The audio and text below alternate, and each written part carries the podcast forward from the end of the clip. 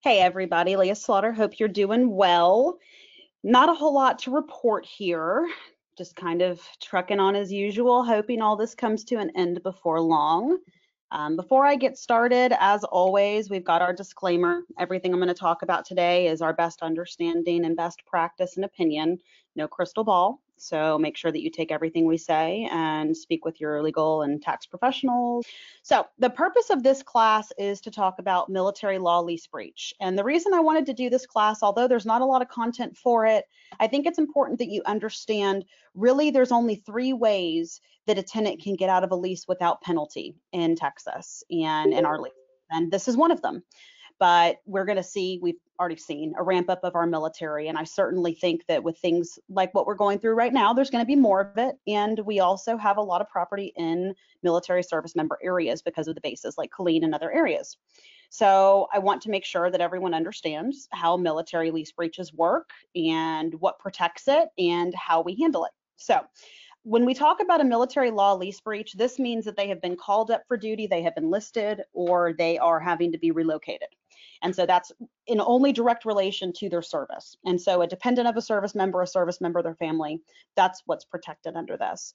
They're protected under both federal law and Texas property code. And so when I talk about Texas property code, those are the laws governing rental properties in Texas.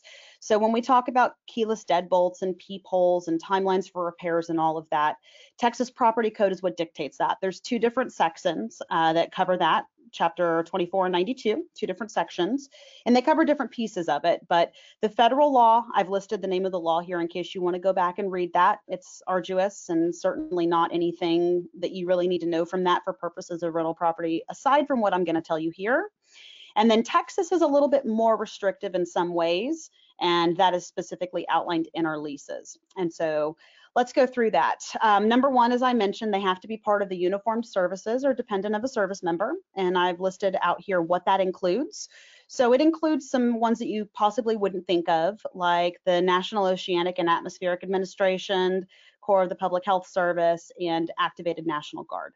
So this is something that we could potentially run into with what's going on with COVID, but we have not. So generally, when someone is activated, their family's still going to be there. Um, they're not typically going to relocate permanently. It's a short-term assignment.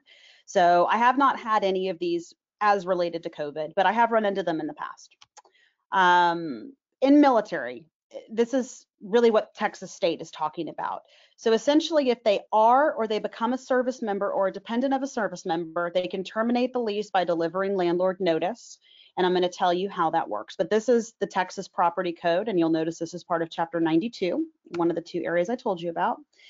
So here are the requirements. They have to be active duty or called up from reserve status. It applies to all leases. So even if you have a pre-existing lease that we have inherited, even if it's not in that lease, it still applies. So not putting it in your lease does not change your responsibility to adhere to this.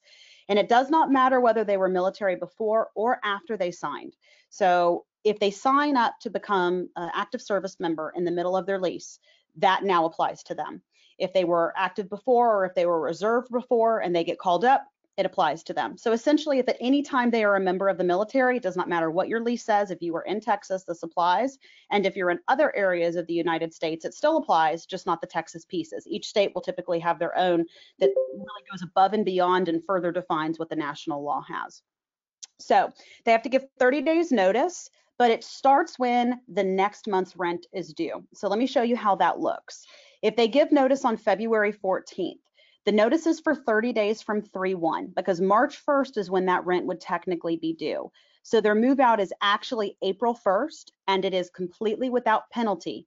That does not mean they're not responsible for make ready damages that what it means is that you cannot hold them responsible for breaching the lease because it is not a breach. So typically on average, we get somewhere between about 35 and 55 days notice. So we don't always get that 60 day notice period we want, but if they give notice, say February 5th, you still have through April 1st because it is past when the rent was last due. If they give notice on the first of a month, that is when the rent is due, so you would only have 30 days. So worst case scenario, you would only have a month to market that property. So that is how a military lease breach works. And if you have any questions on that, you can always reach out to us. As I mentioned, short and sweet content, but something important to know, especially as we delve into these unprecedented times with both the National Guard and the military, and as we keep working to expand our horizons and locations closer to where these service members are located. So hope everybody is staying safe, having a wonderful month, even though it's a little bit different being stuck at home more but certainly a great time to reassess your investment strategy and everything else in life too. So hope everybody's staying safe. Take care of yourselves. You know how to reach me if you need anything.